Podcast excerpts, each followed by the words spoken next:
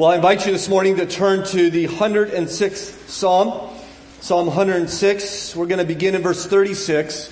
You'll find that on page 506 in your Pew Bible in front of you. And we will be uh, spending, uh, bouncing around a little bit in this psalm, so it will be helpful, I think, to, to have this scripture out as we work our way through this passage this morning. As we consider the sanctity of human life, especially as it pertains to the issue of abortion. And Psalm 106, I think, has direct applications for us today. And so in Psalm 106, verse 36, hear now the word of God. They served their idols, which became a snare to them. They sacrificed their sons and their daughters to the demons. They poured out innocent blood, the blood of their sons and daughters whom they sacrificed to the idols of Canaan. The land was polluted with blood. Thus they become unclean by their acts, and they played the whore in their deeds. Then the anger of the Lord was kindled against his people, and he abhorred his heritage. He gave them into the hands of the nations, so that those who hated them ruled over them. Their enemies oppressed them, and they were brought into subjection under their power. Many times he delivered them, but they were rebellious in their purposes and were brought low through their iniquity. Nevertheless, he looked upon their distress when he heard their cry. For their sake, he remembered his covenant and relented according to the abundance of his steadfast love. He caused them to be pitied by all who held them captive. Save us, O Lord our God and gather us from the nations that we may give thanks to your holy name and glory in your praise. Blessed be the Lord, the God of Israel, from everlasting to everlasting. And let all the people say, Amen. Praise the Lord. Our Father in heaven, we want to praise you today through your word. Come now as we submit ourselves to it, we place ourselves under it that you by your Spirit might indwell our hearts and open our eyes to see your word, that we may more faithfully follow Christ, more fully love him, and more truly seek to give him glory in all we say and do. We pray in his name. Amen. The, the horror of abortion was highlighted this summer when a video was released showing Dr. Deborah Nucatola, the Senior Director of Medical Services for Planned Parenthood, discussing the intentional harvesting of organs from babies aborted in Planned Parenthood clinics. While she was enjoying her salad over lunch, she explains that there's a great demand for fetal livers, but I quote, a lot of people want intact hearts these days. She continues explaining the process of this chilling procedure, saying, We've been very good at getting the heart, lung, liver, and liver, so I'm not going to crush that part. I'll basically crush below and I'll crush above, and I'm going to see if I could get it all intact. End quote. President Al Mohler of Southern Seminary says the sight of the senior medical director of Planned Parenthood reaching for salad as she explicitly discusses tearing apart these in the womb is impossible to reduce to words. And yet, sadly, I think to our great national shame, even after these videos were released, not one penny of the over $540 million of federal funding was cut from Planned Parenthood as they continue to perform one out of three abortions in America while the federal government pays for it. In fact, it was since Roe versus Wade in 1973, the last 43 years, that in America, 59 million babies have been aborted or one out of four American pregnancies. And though many nations permit abortion, America is one of only 10 nations that have legalized abortion after week 14. In fact, America, even more than that, is only one of four nations in this world that allows abortions after viability, joining Canada, China, and North Korea. And yet, America is not the first culture, the first society to turn on its own children. It took place, according to Psalm 106, in ancient Israel. In fact, this psalm is a, a powerful psalm throughout that summarizes the sin of the, the people of God from the point of his redemption out of Egypt to the point in which they enter the promised land. But I want you to note how this psalm ends. You see that in verse 48. Blessed be the Lord, the God of Israel, from everlasting to everlasting. And let all the people say, Amen. Praise the Lord, or literally, Hallelujah, as we sang this morning. And so the psalmist ends and says, God is worthy to be blessed. He is worthy of our praise. In fact, you note how the psalm begins. Verse 1. Praise the Lord. Hallelujah, he says. Oh, give thanks to the Lord for he is good, for his steadfast love endures forever. And then in the middle of the psalm, there's a list of the sins of the people of God and the consequences of those sins, the, the pain that that sin has brought upon them. And, and we have sin after sin listed for us. And the, the point of the psalm, when you read it all together, is that though their sin is great, they begin the psalm and they end the psalm by reminding themselves, and I hope reminding us that God is greater, that God is worthy of our praise.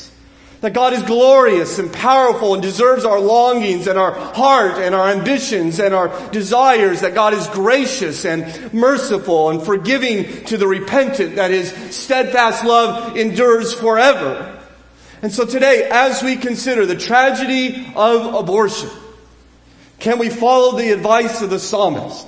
And remember from the beginning of this time to the very end that our God abounds with forgiving grace. He overflows with abundant mercy. In fact, as we see there in verse 48, let all the people say, Amen. That's your cue. Let all the people say, Amen. Praise the Lord. But despite God's goodness and his kindness, Israel rebelled against him, as you see in verse 6. Both we and our fathers, the psalmist says, have sinned. We have committed iniquity we have done wickedness. And then the list begins. In verse 7, it says they forgot God's love and power and rebelled against him at the Red Sea. In verse 13, they say they forgot God's work and gave themselves over to lustful cravings. In verse 19 through 21, they've once again forgot their God and exchanged him for a golden calf. In verse 24, as they entered the promised land, the Bible says they despised it. In verse 28, they began to yoke themselves with pagans and ate sacrifices to the dead. At verse 32, at Meribah, the Bible says they angered the Lord with their rash lips. In verse 36, they began to serve idols. And in the passage we'll focus mostly this morning, in verse 37, they sacrificed their sons and daughters to the demons. Now, by the way, the, the list can continue. I mean, that wasn't the last of Israel's sin. But interestingly enough, this is where the psalmist ends. He doesn't continue to list any more sins. The, the last sin mentioned there is in verse 37, this child sacrifice, which I think makes you wonder, why does he stop here? Perhaps it is because it's hard to imagine getting any lower than this. It's hard to go farther down into sin than this. In fact, John Piper, I think rightly says in commenting on this passage, perhaps because most human beings would feel that this was the bottom of the downward spiral of the dethroning of God and the dehumanizing of man, he stops here. Of course, child sacrifice biblically was forbidden. God was well aware of the practice that was taking place in the surrounding nations. And so in many places, including Leviticus 18, he says, you shall not give any of your children to offer them to Moloch and so profane the name of your God. And yet, despite God's prohibition and I think the, the natural disdain for this act, they did it anyways. Ezekiel chapter 16 says, You slaughtered my children and delivered them up as an offering by fire to the idols. In 2 Kings 17, it says, They burned their sons and daughters as an offering. And here in Psalm 106, he says that they have sacrificed their sons and their daughters to the demons. Notice the intensity of the language as we read on in verse 38. They poured out innocent blood, he says, the blood of their sons and daughters whom they sacrificed to the idols of Canaan and the land was polluted with blood. And you read these words, it's almost unimaginable. I mean, how can anyone do this? And yet, I would suggest to you that we do something very similar by the thousands in this nation every single day. I want to suggest to you this morning that the child sacrifice of ancient Israel is very similar to the act of abortion that is occurring in America and around this world. I would suggest the first parallel is that they are both sacrifices to idols. Number one, if you're, I know you don't have notes on your sheet, but if you're keeping notes, it is a sacrifice to idols. You see, verse 36 says they served idols. They, they sacrificed their sons and daughters to the demons. At verse 38, they, whom they sacrificed to the idols of Canaan, he says. To sacrifice is to give up something valuable in order to gain something better. And they would normally sacrifice a sheep or a goat, perhaps, to gain something better from a, a, deity. But occasionally you'll find cultures that will sacrifice their children. So the Aztecs would sacrifice their children to help the sun god to rise. The Incas would sacrifice their children to promote well-being amongst the community. And ancient Israel would sacrifice their children in order to bring about a good harvest. You see, they, they would, the, the baby would be killed in order to gain something better than the baby. And I would suggest to you that's exactly what's happening all the time through abortion. The baby is being sacrificed in order that, that the future dreams may be fulfilled, or we might cover our shame, or we might advance our career, or we might enjoy unrestrained sexual activity. That we're giving up a child in order that we might get something better. We may not call that a deity. It's certainly not a deity, but I would tell you it's no less an idol than it was in the days of ancient Israel. In fact, you even listen to the language in which we use to justify this practice. We say things like, well, a woman has a right to choose. And you notice even in, in saying that, who has ultimate authority here? Who are we, we giving ultimate power here over life and death? It is not to God. It is not to one who has made us, but it is to our, ourselves. There's no thought to God whatsoever. It's the idea that we have become our own gods. We are in charge of our own life. We, we, we bow our knee to no one. And the result is that children are sacrificed to idols. They're giving up in order to gain something better. In fact, I find the words of Mary Elizabeth William, who wrote an article on January 23rd, 2013, entitled, So What If Abortion Ends Life? Somewhat startling. She writes, I know that throughout my own pregnancies, I never wavered for a moment in the belief that I was carrying a life inside of me. I believe that the fetus is a human life. And that doesn't make me one iota less pro choice. And we, I, I, just, I want to stop there and I think, how can that possibly be, right? I mean, yes, of course, she says it's a, it's a human. But I'm, I'm not any less pro choice because of that. And she, she explains why. You want to know how someone could come to that thought? She says, here it is, quote, here's the complicated reality in which we all live. All life is not equal. A fetus can be human life without having the same rights as the woman in whose body it resides. She is the boss. Her life and what is right for her circumstances should automatically trump the rights of the entity inside of her always. End quote. See, yes, it's life, she says, but it's, but it's not equal to my life. It's less valuable life, and we have the power, and we get to decide who lives and who dies. And if this life gets in the way of my dreams and my ambition, or as she puts it, what is right for her in her circumstance, I have the right to end that life. And I, I, it is chilling to me. It sounds like Germany from the 1940s. We have the right to decide. All life is not equal. We've heard that before, I think. Well, it's not only a sacrifice to idols. The psalmist tells us that what ancient Israel was doing was a sacrifice of their children. You see that there in verse 37. They sacrificed their sons and daughters to demons. So they're not giving up sheep or oxen, but these are little boys or girls. In fact, he explains the process in verse 38. They poured out innocent blood. We know uh, anthropologists have told us from surrounding nations that what they would do is they would take the children, they slit their throats, just like they would a sheep or an oxen, and pour out the blood upon the idol in order to receive whatever blessing they want from that. They, they poured out the blood, the Bible says. And just as Mary Elizabeth Williams says, the human life is in her womb. It's not, it's not a massive tissue, it is, it is a child. In fact, science has told us, told us this. We, we know now what we did not know in 1973 when the Supreme Court ruled. We know, by the way, that most abortions in America take place between week 8 and week 10. We know at eight weeks of development that the babies suck their thumbs, they respond to sound, and there is increasingly evidence, increasing evidence that they actually dream when they sleep. They recoil from a needle. We've watched by ultrasound, doctors draw their blood through the heel, and the baby will withdraw his heel. You know why? Because it hurts. Right? The baby has a nervous system that eh, the hurt on the heel goes to the brain and says, ouch, you need to get away from that. We know that at eight weeks the heart is pumping, the liver is making cells, the kidneys are clearing fluid. right? And, and I've had the great fortune of looking at many ultrasounds, right? I have. And you know what I, I, I would, I would say to the technician? I say, look, is it, is it a boy or girl? I would never say, I never once, never occurred to me, will it be a boy or a girl? No, is that my child? Is it a boy or a girl? And you know, she'll tell me. You know why? Because he, he has his parts right there. And early gestation, he's, he's put together. It's a, it's a child.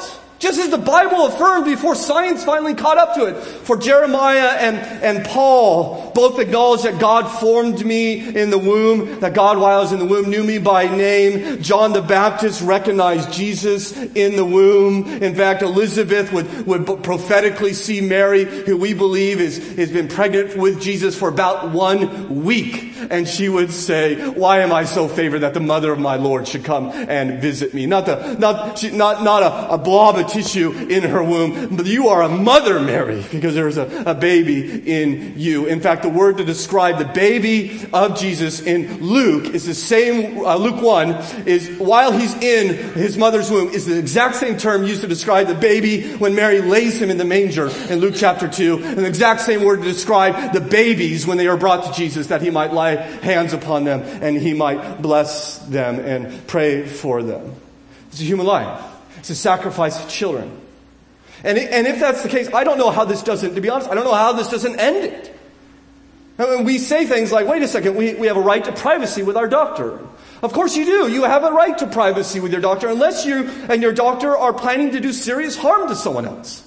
And then your right to privacy ends, right? We, we invade people's privacy all the time when they begin to plan to harm other people. You don't have a right to privately plan harm on others. If it's a child, you don't have that right if you are planning to harm them. Oh, we say, well, we have a freedom to choose. Well, yeah, you have freedom to choose. But you don't have freedom to choose everything. You can't choose to eliminate a, a toddler if, if they become inconvenient. That's, that's a crime. Right? Uh, no, no woman has a freedom to choose to take the life of a child. Well, we say, well, if, if we make abortion illegal, we're going we're to drive women to the alleyways. And, and I think there's about a dozen different responses to that statement. But let me just give you one. If, if it's a baby, should we therefore make it easier, easier for her to take the life of her baby? Right? You know, robbing a bank is dangerous. Should we therefore make it safer for bank robbers? Right?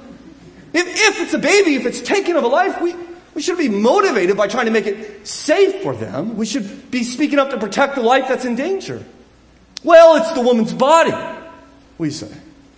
Well, I would like to humbly suggest to you it's not the woman's body that we're talking about. It's the baby's body that's in danger. If the baby is not the woman, they are separate, they are distinct. The baby has all his own organs, his own DNA, his own blood type, his own dreams, his own pain. It's not the woman's body, it's the baby's body. He's in the woman's body, I, I, I grant you that, but it is not the same body. And by the way, if you think that you could do whatever you want with your own body, right, try driving 100 miles an hour home today, right? And do it naked, right? And, and, and see what happens. It's my body, right? That, and by the way, that's not the application of the sermon, so I'm not, that's rhetorical, okay?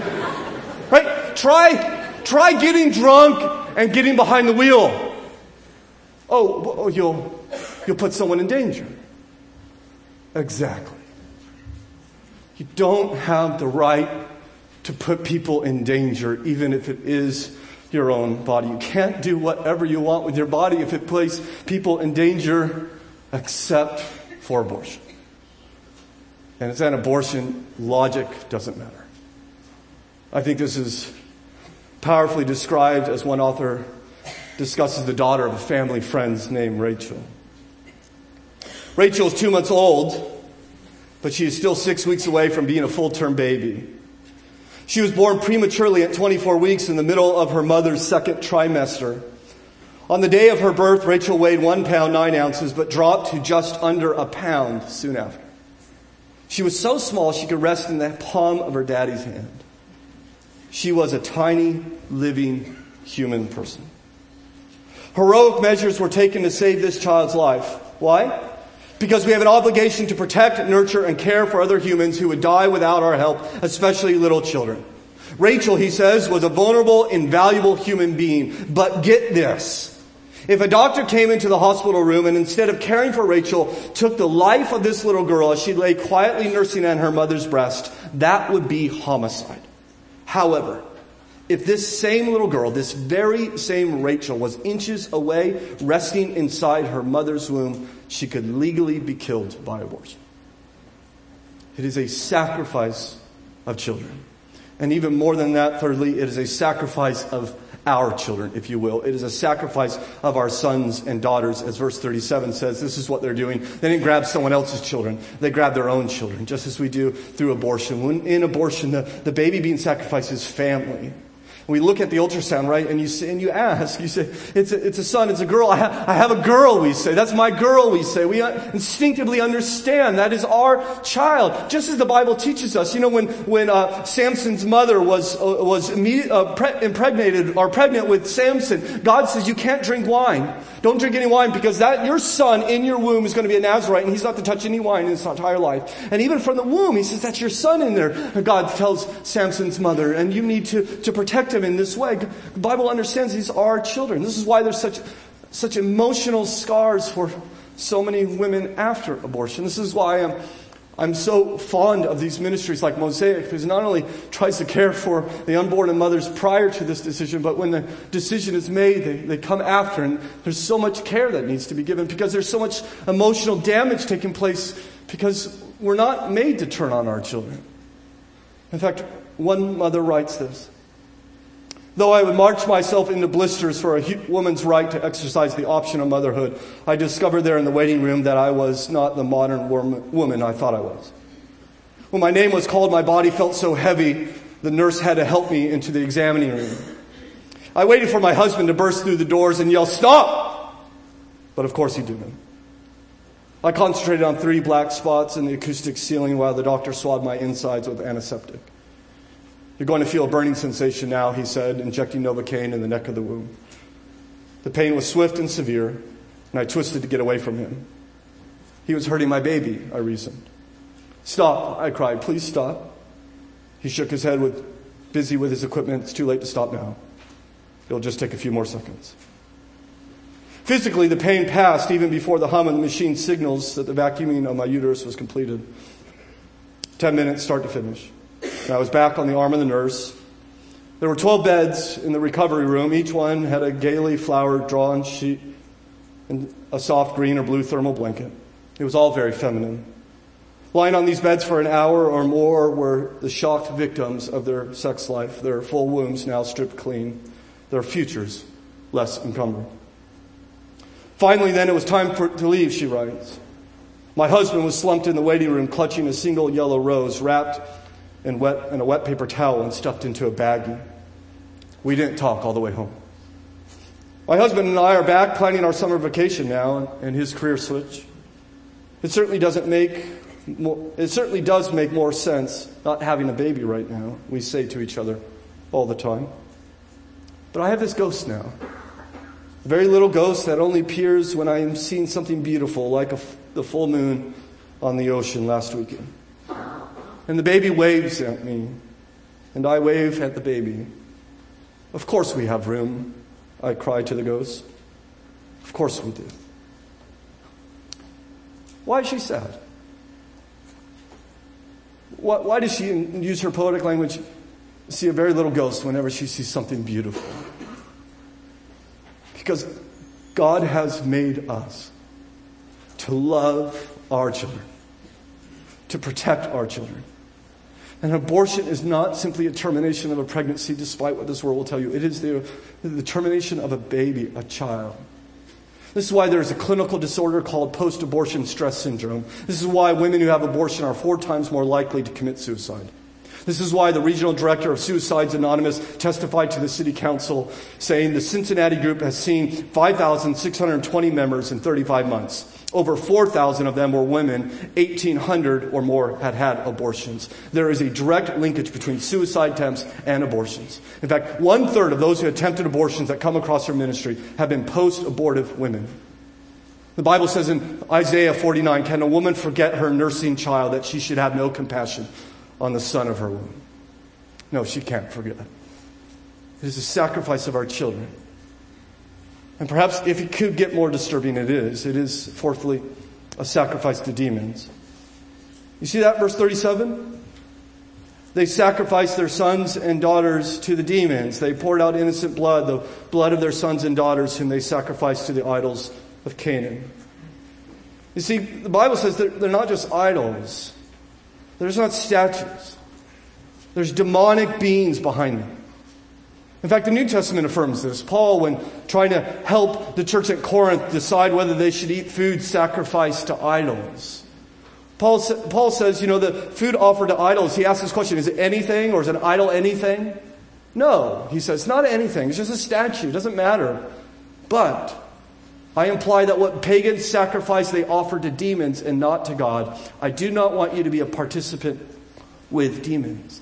See what Paul is saying, just like the psalmist is saying, that, that behind the idols is not God, but a world of demons. I, I believe behind uh, our, our, our idols of, of self fulfillment and, and unencumbered future, and the idea that we could take life without any regard to it, anything that distorts the image of God and, and, and destroys his image bearers. I believe there are a world of demonic forces behind that. And by the way, I'm not the only one to believe that. Prominent scholars, both Roman Catholic and Protestant, in 2006 entitled, wrote an article they entitled That They May Have Life. They wrote, the blindness of so many of this moral atrocity has many sources, but is finally to be traced to the seductive ways of evil advanced by Satan. Jesus says he was a murderer from the beginning and has nothing to do with truth because there is no truth in him. When he lies, he speaks according to his own nature, for he is a liar and the father of lies. Jesus elsewhere in John 10 and verse 10, perhaps you know this saying, the thief comes to kill, steal, and destroy, but I have come that you might have life and have it to the full. Revelation 12 says, Behold, a great red dragon stood before the woman who was about to give birth, so that when she bore her child, he might devour it. 1 John 3:12 says we should not be like Cain, who was of the evil one and murdered his brother. I tell you, the devil hates those who bear the image of God and will do anything to destroy them. I believe that unequivocally. That is the truth of God's word. And I believe demonic forces are behind this plight of abortion, this blight of abortion upon our land. Michael Card, the songwriter, says, I think beautifully and accurately, maybe beautiful is not the right word, but powerfully. Not every, now every age has heard it. The voice that speaks from hell, sacrifice your children and for you it will be well. That's what's happening. Abortion, I tell you, is, is not ultimately an economic issue. It's not a societal issue. It's not a family issue. It's not, certainly not a political issue, a judicial issue, a philosophical issue. It's not even primarily a moral issue. Primarily, it is a spiritual issue. It's a spiritual battle. In fact, Judith Fetrow, who used to work at Planned Parenthood Clinic before she found Christ, writes, We were dedicated, dedicated to the woman's right and dedicated to abortion. That dedication took almost a bizarre religious twist. The abortion clinic was our church. Abortion was the sacrament. The babies were the sacrifice. I say the clinic was our church because the clinic was where we truly worshiped women's reproductive freedom. I tell you, it all appears very secular, doesn't it? And it's all very non-religious and very clinical, but in truth, it is very demonic. I don't think there's any way to explain this, this unexplainable blindness that we have against this terrible violence to the weakest people in this world. It is a sacrifice to demons. Fifthly, it is a sacrifice that pollutes the land. You notice at the end of verse 38, the Bible says the land was polluted with blood. I tell you, as we sacrifice our children to these demonic idols of self determination on the altar of abortion in the temples of Planned Parenthood, we pollute our land. Our land becomes increasingly unclean. And I don't know if, if you're inclined like me, but I, when I think about the reality of what's taking place throughout this land. I, uh, part of me wonders how long will God forbear us?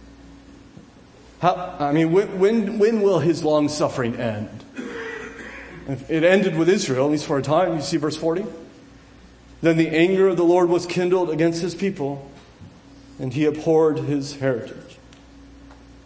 It pollutes this land.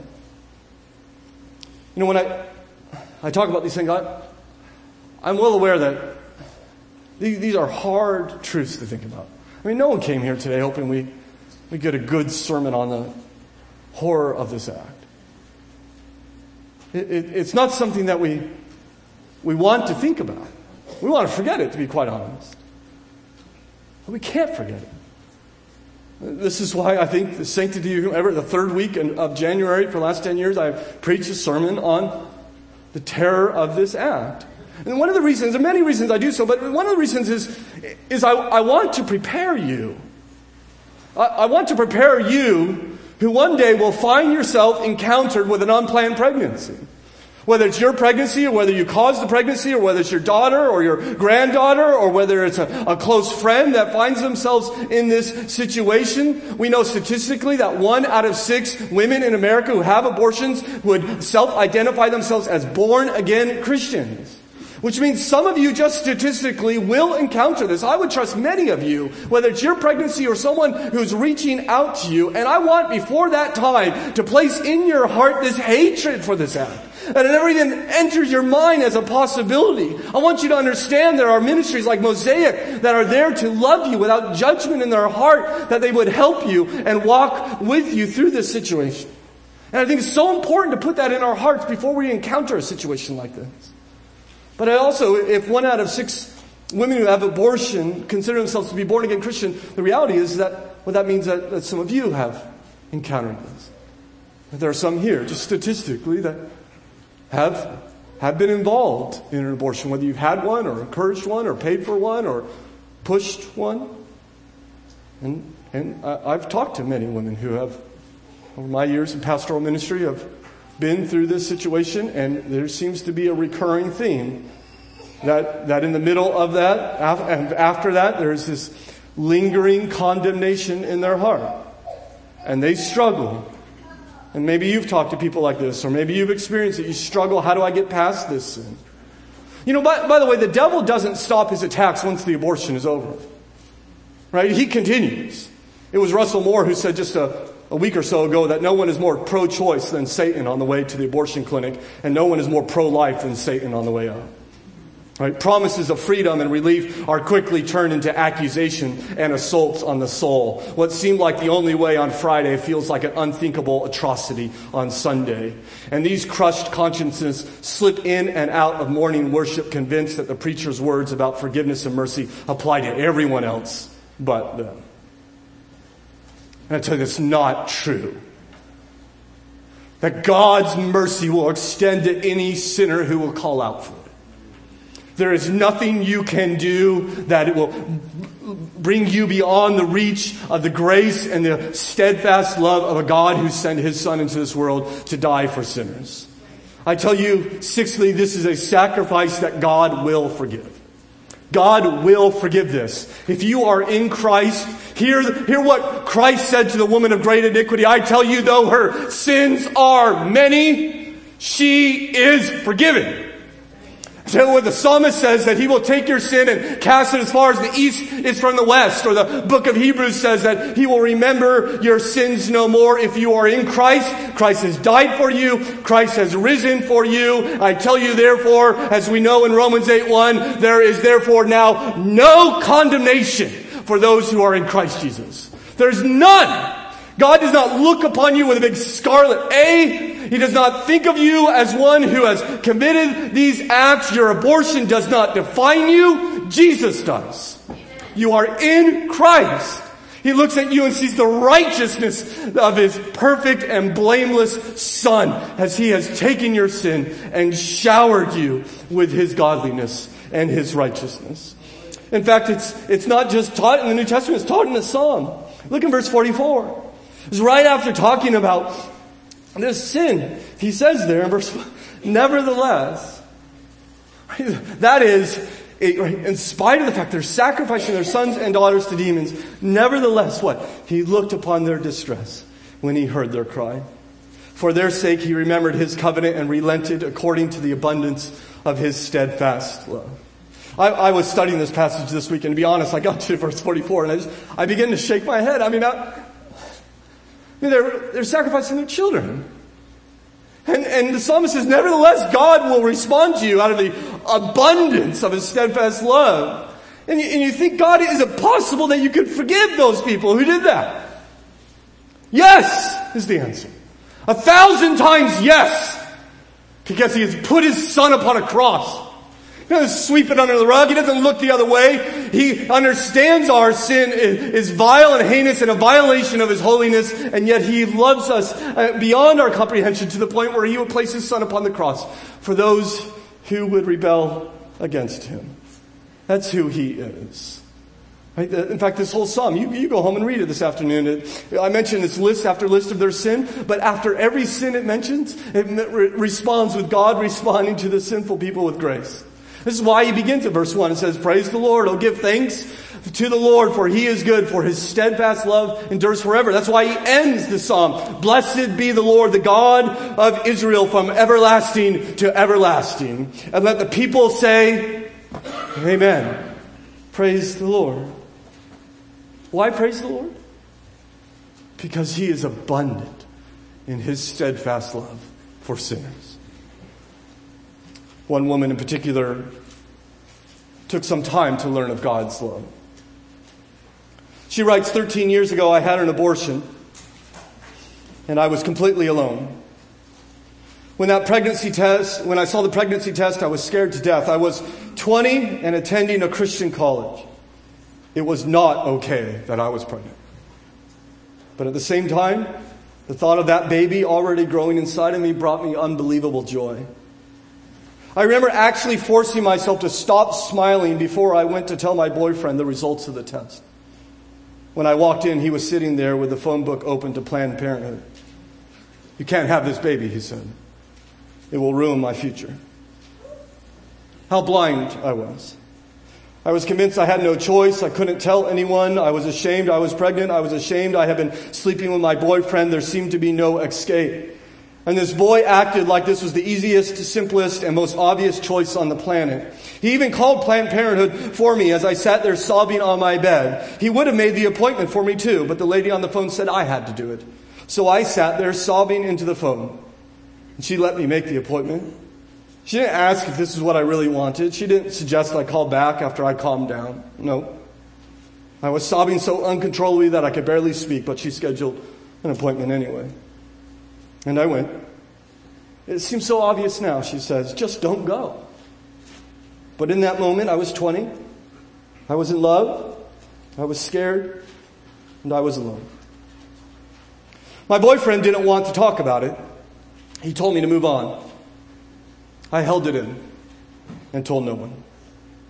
I immediately became depressed, filled with suicidal thoughts, and eventually had a severe panic attack, but still I kept silent. I became a very good actress. I could fake a smile like nobody's business. I was so afraid people would judge me and hate me for what I did. I, hated me for what I did. I wanted to die. I didn't want to be ever forgiven. I killed my baby. I didn't deserve to live. So I went on pretending going through the motions and crying myself to sleep every night. My life went on this on like this for another two or three years. Until finally one night I revealed it to my roommate Gwen, who didn't judge me or hate me, but supported me and loved me. Over those years of secrecy and in uh, the few years following, when I started to open up to a few people, I began to learn about grace. Growing up in church, she said, I thought I knew what grace was, but I had no idea. I didn't want God to forgive me for what I had done, but a wise woman said to me that if I don't accept God's forgiveness and grace, that is like saying Jesus dying on the cross wasn't enough. Is that what I was saying? God's sacrifice on the cross, His grace and mercy being poured out for this broken, sinful world wasn't enough to take away my sin. It took years to sink in. But now I know that when Jesus hung there on the cross, with the sins of the world bearing down upon his perfect soul, he saw me. He saw my face. He saw me lying in that abortion clinic. 2,000 years ago, he knew what I was going to do, and he gave his life away he took my punishment for my sin, that particular sin, she writes, as well as others. When he died and when my heart broke because of my own sin, I was forgiven. I was set free. That is exactly why Jesus died on the cross.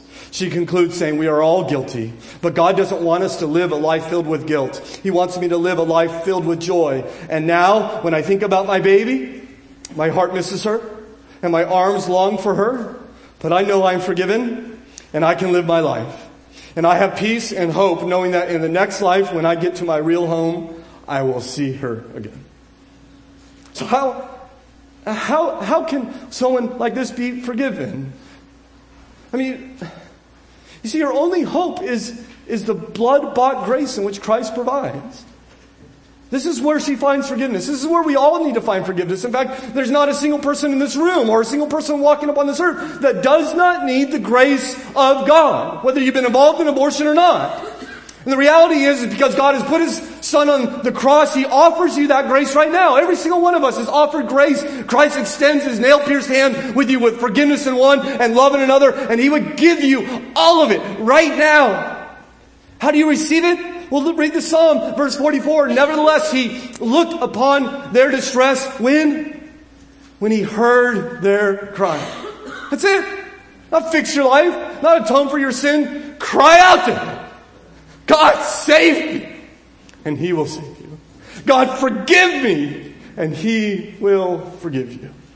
I tell you, the gospel is the best news in the world for those who condemn themselves by having an abortion or being involved in abortion or condemn themselves for any other sin that will keep you out of heaven. You need to cry out to God. The Bible says whoever cries out to Him, whoever calls upon the Lord will be saved. Scripture tells us if you confess with your mouth that Jesus is, is Lord, you cry out to Him. You are my Lord. I submit my life to you and believe in His heart that God raised Him from the dead. He will be saved. Scripture's testimony. You need to cry out to Him. It is a sin that God will forgive. And lastly and quickly, it is a sacrifice that must end.